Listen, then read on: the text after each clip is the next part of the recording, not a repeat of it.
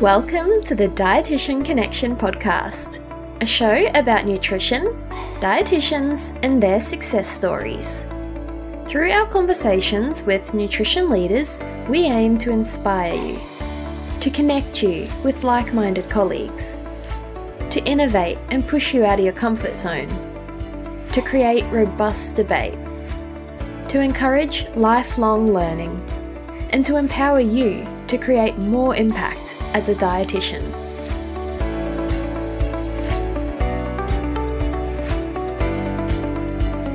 I'd like to acknowledge the traditional custodians of the land where you're listening today. I'm recording this from the land of the Wurundjeri people of the Kulin Nation, and I pay respects to their elders, past, present, and emerging. I extend that respect to all Aboriginal and Torres Strait Islander people who are listening to us today.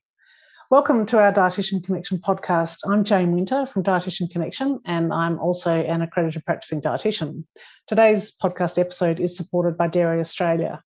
Now, the topic of food sustainability has really never been higher on our agenda. And while many of us would like to eat more sustainably, it's becoming increasingly recognised that a uh, healthy and sustainable diet is really a complex issue to think through. In 2021, Dairy Australia co funded a research piece with the CSIRO, which was published uh, just recently in December in the journal Foods.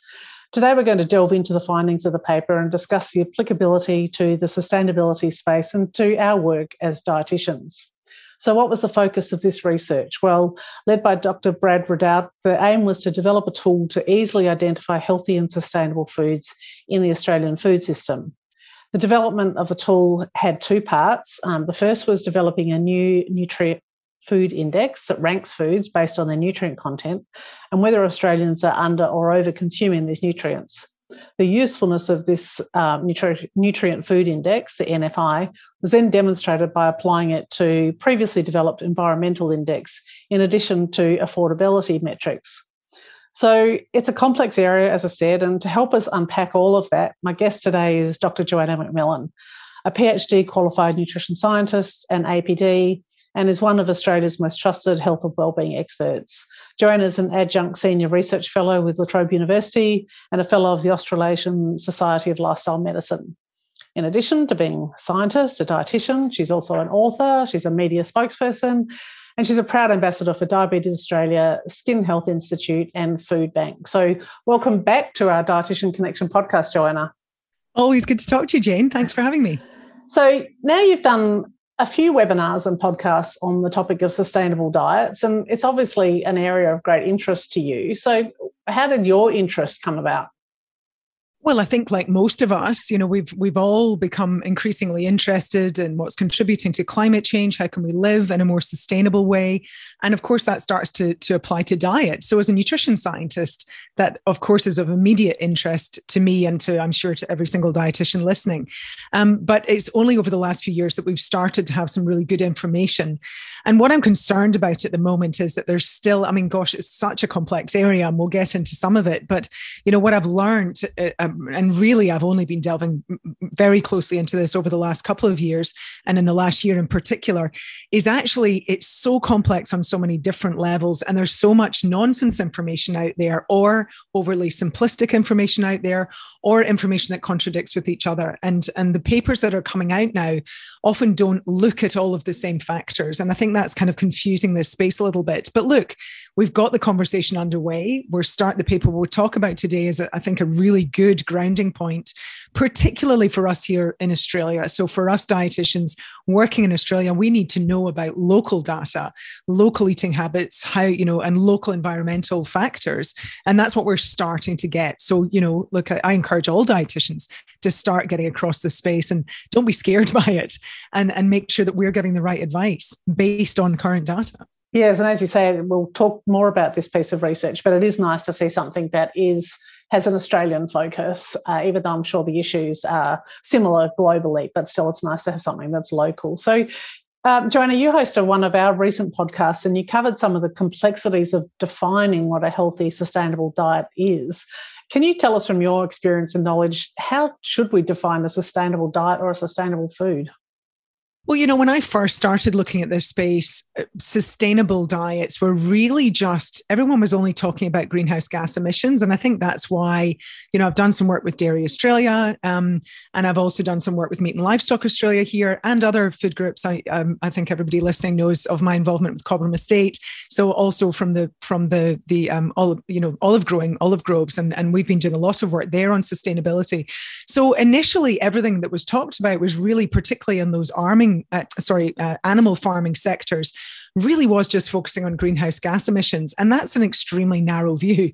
That's only one aspect of the impact of a food or a farming system or a food system on, on sustainability and environmental impact. So what where we're at now is that we actually start having to, and if you just think about any farming system, just think about a basic farm. You've got to think about the quality of the soil, how much fertilizer is being used, are pesticides and other chemicals being put on the crops or on the land, um, how much water, how are you you getting the water? What's the irrigation? Um, uh, how often is the land being tilled? That was something I only learned uh, involved with understanding how olive groves work. Is understanding oh that's why they're so sustainable. Or one reason they're so sustainable is you're not having to till the land. That that's a loss of carbon every time you're tilling the land. Then you have to think about greenhouse gas emissions. And when it comes to animals, what are the animals being fed? Where is that feed coming from? Then we start to think about how do you get the food from the farm to the supermarkets and the grocers and the stores? How do we then get it? What's wasted along the way? What's happening to the waste? How is it packaged? What are the energy consumption at every single step along that process? So I could go on and on and on, but you you start to suddenly realize, oh my goodness, this is about a lot more.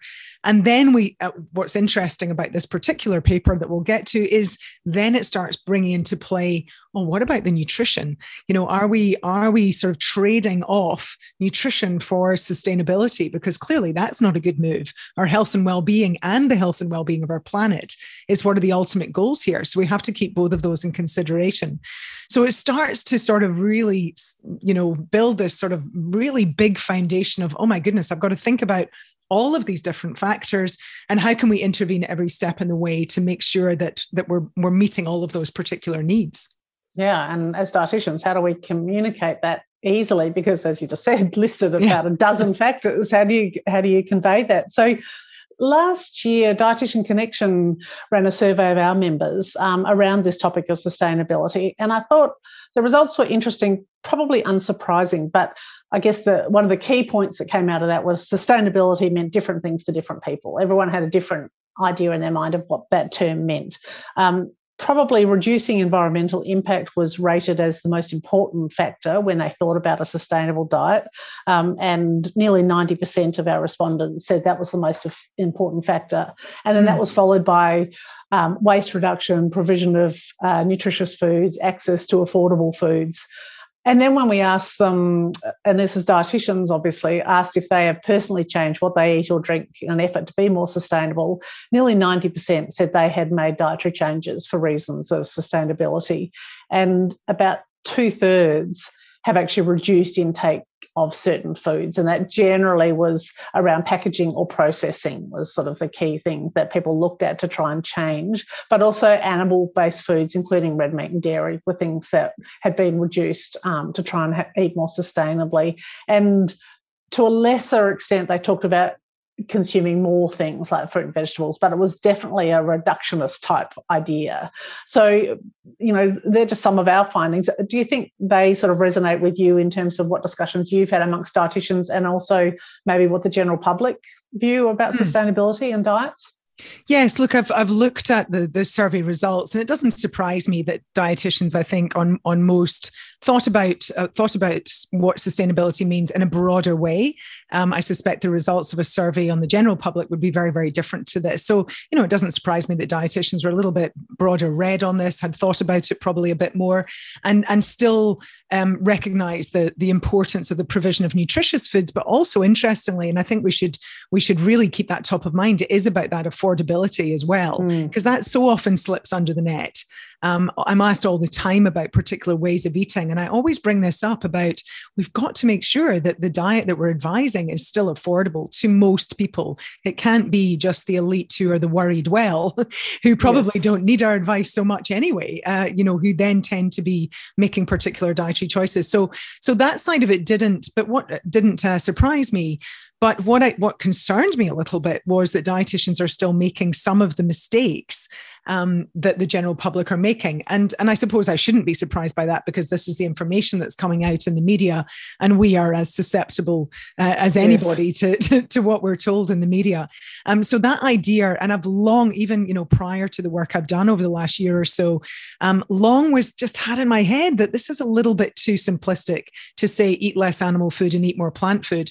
You know, that doesn't solve the problem of soil erosion, of water use, of land, you know, enough land to grow plants of what is suitable to grow on particular areas of, of, of farming um, of, of land. And, and, you know, there's so many other aspects to this and transportation of food and nutrition and so on.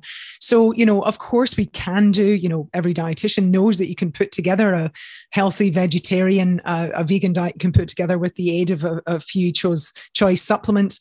So yes, of course we can do it. But, you know, to my mind, with my nutrition hat on, putting aside ethics and all of those other discussions for another time, um, there is no doubt that you meet nutrient requirements more easily if you combine animal and plant foods.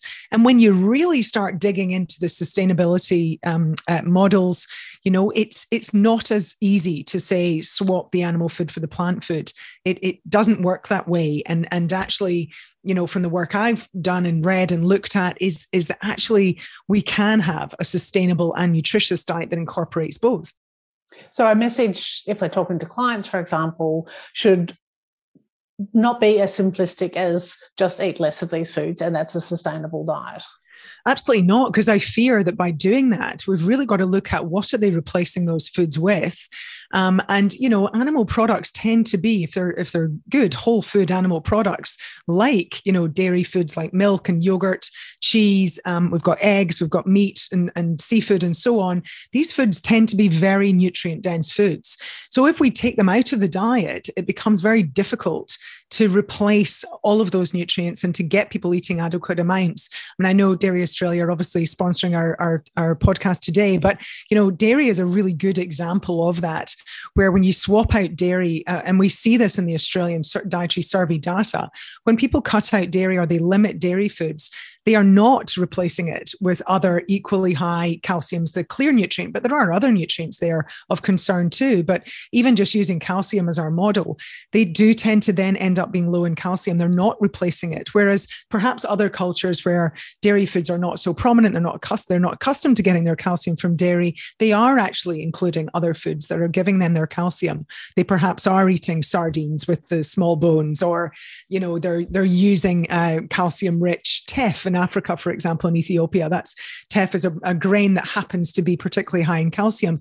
So there's there's other ways that these particular cultures are getting calcium. So we've got to be really careful. And this is where this is such an interesting space for dietitians to get involved in because we should really have a voice here about helping people to understand if you think about reducing or swapping out one food, whether it be for sustainability reasons or for any other reason, you've got to take care that the food you're replacing it with or foods that you're replacing it with are going to give you those nutrients that your body needs.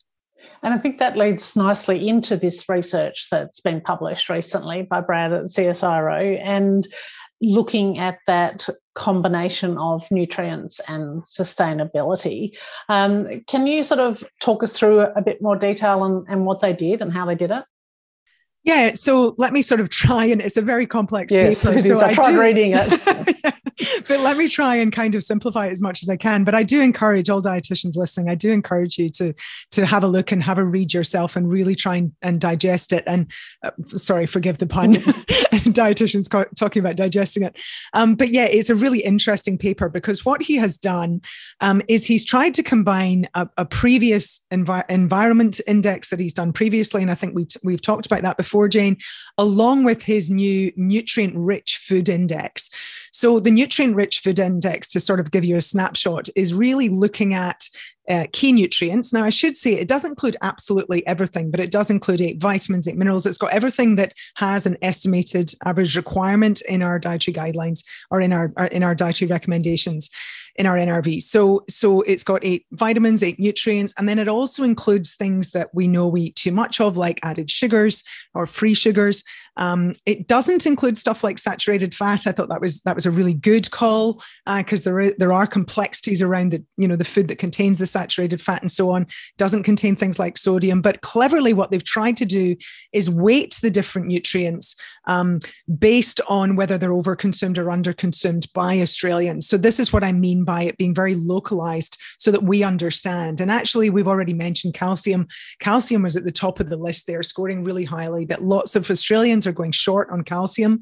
So it rates very, very highly. Um, and we, we need to ensure that people are getting enough. Zinc was another one that came up there quite highly, especially for men, because they have higher requirements than women. And they also try, what's interesting about the paper is that it's very specific both to men and women, and it can be applied across different age groups, which allows us to to apply it to different nutrient needs as we go through life. Um, it's not been done for children. It's, this is just for adults over 18.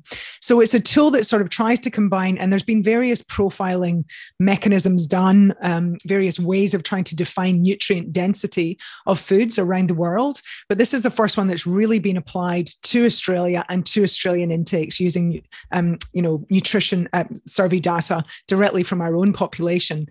So then what he's cleverly done is both use that information to compare different foods, but then combined it with his previous environment index environmental impact index which then allows him to to give kind of a score that takes into account the nutrition of the food and the ability of that food to help us to meet our nutrient requirements essentially combined with its sustainability score its environmental score so that we can then direct more directly compare foods taking all of those things into account. So the paper actually gives a good example of comparing a plant-based milk with a regular dairy milk and we can see um, that you know plant-based milks cannot match on a nutrient basis if we only look at nutrition. There's absolutely no doubt dairy milks even a flavored sugared added dairy milk are head and shoulders above the plant-based milks. And that makes sense to us as dietitians. We know that plant-based milks really have to be fortified to match the calcium of dairy milks. But even when we look at other nutrients they really don't score as highly. I mean these are these are processed foods at the end of the day. They have to be combined with multiple ingredients uh, to make them. It's it's not the same as a whole food um, uh, like milk. So it's understandable the nutrition would be less. But even when we add in the sustainability model you know, uh, the the overall taking into account nutrition and sustainability, um, milk is still coming out really, really well. And the only one that came out more than that uh, into, because of its environmental score was fortified oat milk. So fortified oat milk nails it on the environmental factor. It's a very sustainable food for us to consume, but it's only doing reasonably well on nutrition because of the added calcium. Fortified. If you have unfortified oat milk, then it, you know, it falls to the back of the pack. So I think that's a really interesting way to look at it. And even when we take into account, you know, it's scoring well for both nutrient, um, sorry, for nutrition and for environmental factors, except that really that the nutrient score is really coming from the added calcium. So it's not getting all of those other nutrients that we know are present in dairy milk. And then the last factor that it pulls into play is affordability and you know oat milk and other plant milks are much more expensive than dairy milk. And we have to take that into account when we're looking at average australian families families trying to feed you know everybody on a budget. Um, you know it, it's pretty hard to compete with regular dairy milk. So that's what the paper is is really interesting in that it's taking all of those factors into account not allowing us to simply compare you know one food with another solely based on one index. Is pulling in multiple factors to give us a much more interesting picture and a much more realistic picture of what what these food swaps might might mean for an individual. So a dietitian uh, can have a look at this paper and get an idea of individual foods and how they rate, because I guess we have tended to maybe talk dietary patterns, but um, this actually does give us some insight. So if people are swapping out foods, you can look at what impact that has both on environmental and nutritional and affordability scale. Is that right? Yes, exactly. And and look, the paper doesn't go into every single um, you know, every single food. It's it's actually using the dairy versus plant-based milk as one good example. But there's also graphs on just comparing protein-rich foods, for example. So you can compare eggs with lamb and beef and, and chicken and what that means for both men and women. And you start to see which foods uh, can be major contributors to the nutrient intake of, of an individual and then how can we weigh that up? So so what we know and and you know i've had the opportunity to to um, speak with brad and, and host and facilitate a, a webinar with with him and and other scientists. And understanding his previous work also lets us see um, an impact into the way that we need to be thinking about foods in terms of total diets as well not just comparing one food with another. So i think the next step with this sort of indexing is to then be able to apply it to total diets. So, you know, it might be it's it's it's the wrong approach to be thinking I should choose oat milk or any other plant milk instead of dairy because that's more environmentally friendly, but then not be thinking about the total diet and where am I getting all of those nutrients from? Um, am I making other choices that would, would actually make a bigger impact on the environment? While still allowing me to meet my nutrient needs. So I think what Brad's work is showing is that actually, you know, the two things stuck in my mind from from my interview with him was that actually we're kind of going down the wrong path there, swapping one food for another, when the biggest thing we could be doing is eating for our needs, eating closer to the dietary guidelines and not overeating and limiting our food waste. And those are the things that we really need to be focusing on. So that's a great way of dietitians starting to really impress that upon whether you work in a public sphere or whether you're doing one-on-one consultations we've really got to be f- pushing the fact that limiting your food waste is going to have a much bigger impact on your environmental footprint from the foods that you're eating than swapping out your dairy milk for for um, a plant-based milk or cutting down on your meat and, and eating a highly processed plant-based burger or plant-based meat instead so, you know, I, I, th- I think we've all got to be able to step back, take our blinkers off, and look at the big picture instead of this kind of real kind of, um, you know, needling into individual foods too much. I feel like it's a little bit of history repeating itself. We have a tendency to do this food swap no matter what the topic is, isn't it? Like we've gone through the low fat everything. Just swap out high fat for low fat and yes. diabetes. Just swap out sugar and have, you know, sweeteners. Like we always seem to do this um, as a knee jerk reaction to whatever yeah. the latest research findings are. And you think we've learned our lesson by now that we need to look more broadly than one food.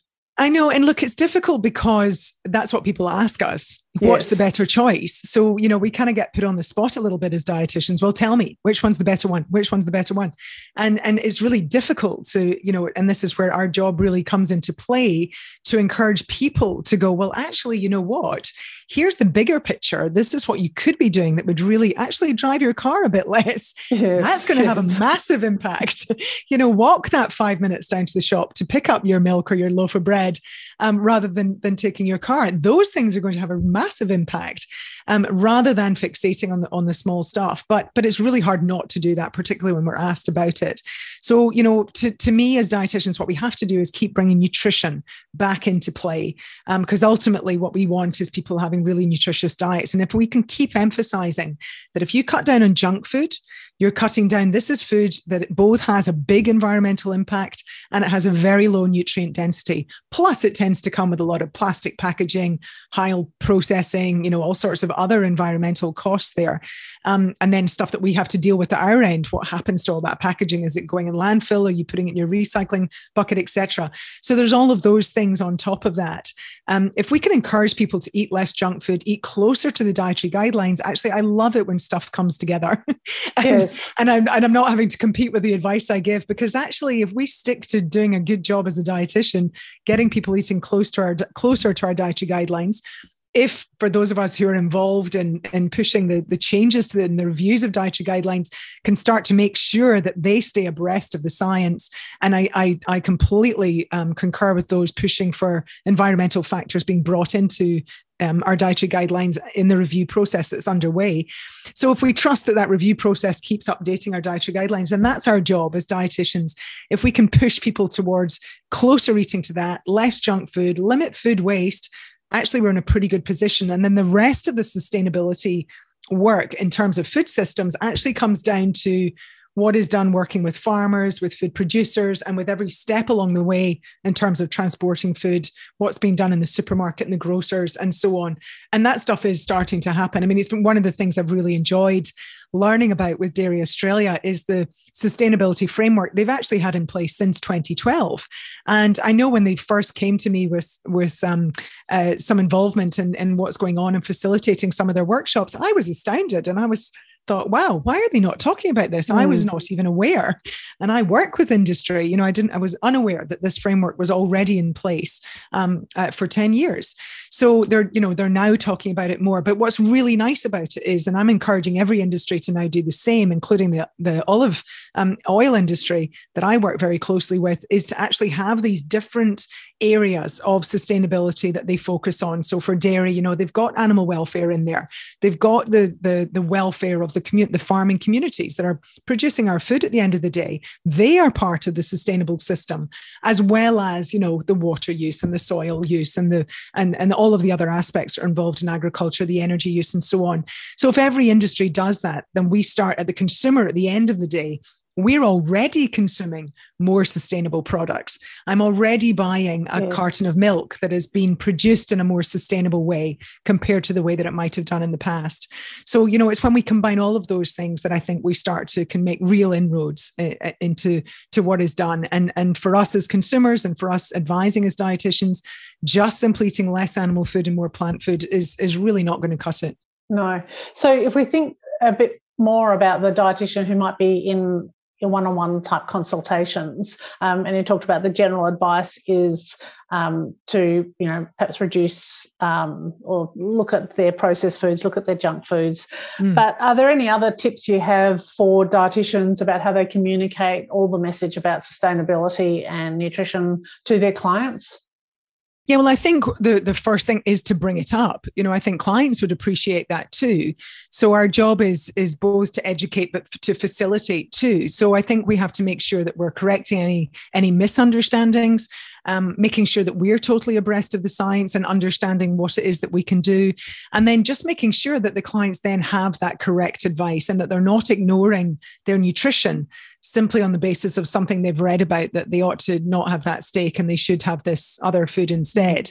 So I think really, and, and this is where our skill as being a good practitioner comes into play, where it's very important that we don't just sort of sit on our high horse and tell people what to do, but that we really, really try to facilitate and understand what are what's someone's nutritional needs um, how can we make those in the most sustainable way and how can we help them to facilitate that making sure that the end diet that we're recommending is culturally appropriate. And here in australia we have so many different nationalities and, and cultures um, living within our country. So we've got to make sure that the foods are familiar they're affordable they're culturally appropriate um, and that the end diet is still meeting nutritional needs. So and and and, and that's our that's our that's our challenge. Um, uh, but it's also our advantage that we can talk about all of these very different things. Um, and so, to me, the most important thing for dietitians is that we emphasize that whole eating to energy needs and minimizing food waste, and making sure that they understand that that foods like meat and seafood and dairy and eggs can all be included in a sustainable food system because they're really important for meeting nutrient needs. But here's how to do it while ensuring your overall diet is is is meeting these sustainability uh, targets. Yeah, and we will put a link um, in the show notes for this podcast to the paper so that dietitians can go and have a look at it and take the time to understand um, the concepts here that have been introduced. So everyone can and have a look and, and learn a bit more about this this area. Um, and I think you know, as dietitians, the last thing, let's face it, diet is such a guilt ridden thing, isn't it? Like people are just made to feel guilty all the time about anything. And if you can explain the way that they can have a really varied diet and still be conscious of sustainability, then that's going to be yeah. really positive um, in your messaging um, to to them. And now, as you say, like this is just another reason to eat the way we've been recommending for so long, basically, which is varied, yeah. less processed, all those sorts of things. We now know it's good for the, you know, we can be good for the environment. We know that it's good for gut health. There's so many things that are added reasons for following this kind of dietary pattern. Um, oh, really yeah, absolutely And I think actually, Jane, you you you raise a really important point there about making sure that we keep things very positive. You know, I'm always one for really promoting the pleasure of food, and it should be a it should be a wonderful part of our life, not something that we eat, have to stress about even more. People have got enough to be anxious and and stressed about, particularly in the, with you know world events at the moment. So really, I think us make it, keep making sure that we keep food as a very positive force in life and an enjoyable part of life. Um, then that is that's that's part of the role of, of us as dietitians. Yes, absolutely. So, from all this complex and complexity, and I think you've distilled it down really nicely for us. But what do you think are the key takeaways from from the paper? for me the takeaways are really and and forgive me for um, repeating myself but i'm just trying to summarize this. It is not always the best choice to choose a plant food over an animal food. That is not even the most sustainable choice. It ha- it is more complex than that. So understand the complexity both of nutrition and nutrient density as well as whatever the environmental impact might be of that food so understand those two things and then if we bring them together understand that the biggest impact we can make in terms of us choosing a more sustainable diet is by reducing our junk food intake, eating more whole foods to our needs. Um, so eating closer to the dietary guidelines and minimizing our food waste. Those are the things that are going to make the, the biggest impact. And when you make a, a, a choice, if you make a choice solely based on sustainability, you might be downplaying and, and actually um, getting less bang for your buck in terms of nutrition. If you choose solely on nutrition, then possibly you're not making the best sustainability choice. So it's only when we bring those two things together, and that's what this paper and Brad's uh, Brad and his team are trying to do, and it's and it's given us a really good foundation that I think will be built on moving forward. It gives us a much better indication of what are the sorts of foods that are going to be really good, um, and and to me uh, the the findings are not surprising. They're actually reinforcing what we would have thought as dietitians that although a plant based milk, for example, might be a more sustainable choice and not always, you know, uh, not all of them come out equally, but oat milk seemed to be the one that came out best. Nutritionally, it falls far short of dairy. So, if we can see a way to include dairy in appropriate amounts in our diets by making some other choices, then we hit both nutrition and sustainability at the same time. And that's what we're ultimately after. Well, thank you so much for your time today, Joanna. You've really helped us um, get through this paper as a top level. Um, but as I said, everyone should go and have a look at it themselves. And I'm sure there's a lot of additional information that will help us to understand this really complex area. And um, probably this time next year, there'll be a whole lot of new information out there for us to try and um, add to this. So, um, as I said, we'll I put a link to the research paper and Thank you, um, Joanna, and thank you, Dairy Australia, for supporting today's podcast. Thanks very much. Thank you. To get all of the links and resources we discussed in this episode, you can go to dietitianconnection.com slash podcasts. And if you'd like to support the Dietitian Connection podcast, please leave a review and a rating on the Apple Podcasts app. Tell us what you thought of this episode, what you learnt, and share your guest requests for us to consider for future episodes. We value hearing from you and we really appreciate your feedback, so please, please hit that review button.